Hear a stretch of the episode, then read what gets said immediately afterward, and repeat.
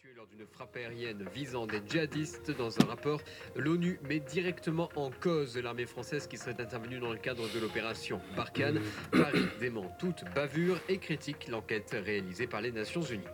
Si vous avez toujours rêvé d'être astronaute, c'est peut-être le moment de tenter votre chance. L'Agence spatiale européenne lance une campagne pour recruter de nouveaux astronautes.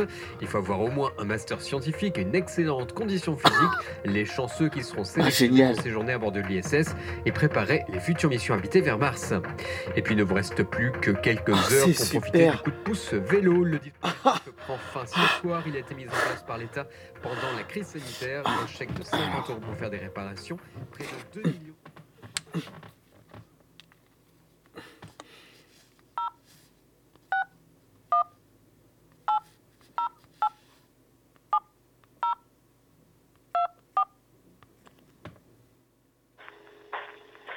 Non, Dimitri Régnier, producteur d'émotions, n'est pas disponible et vous êtes probablement au fond de ma poche. Alors vous savez ce qu'il vous reste à faire. Je vous rappelle dès que possible. À bientôt.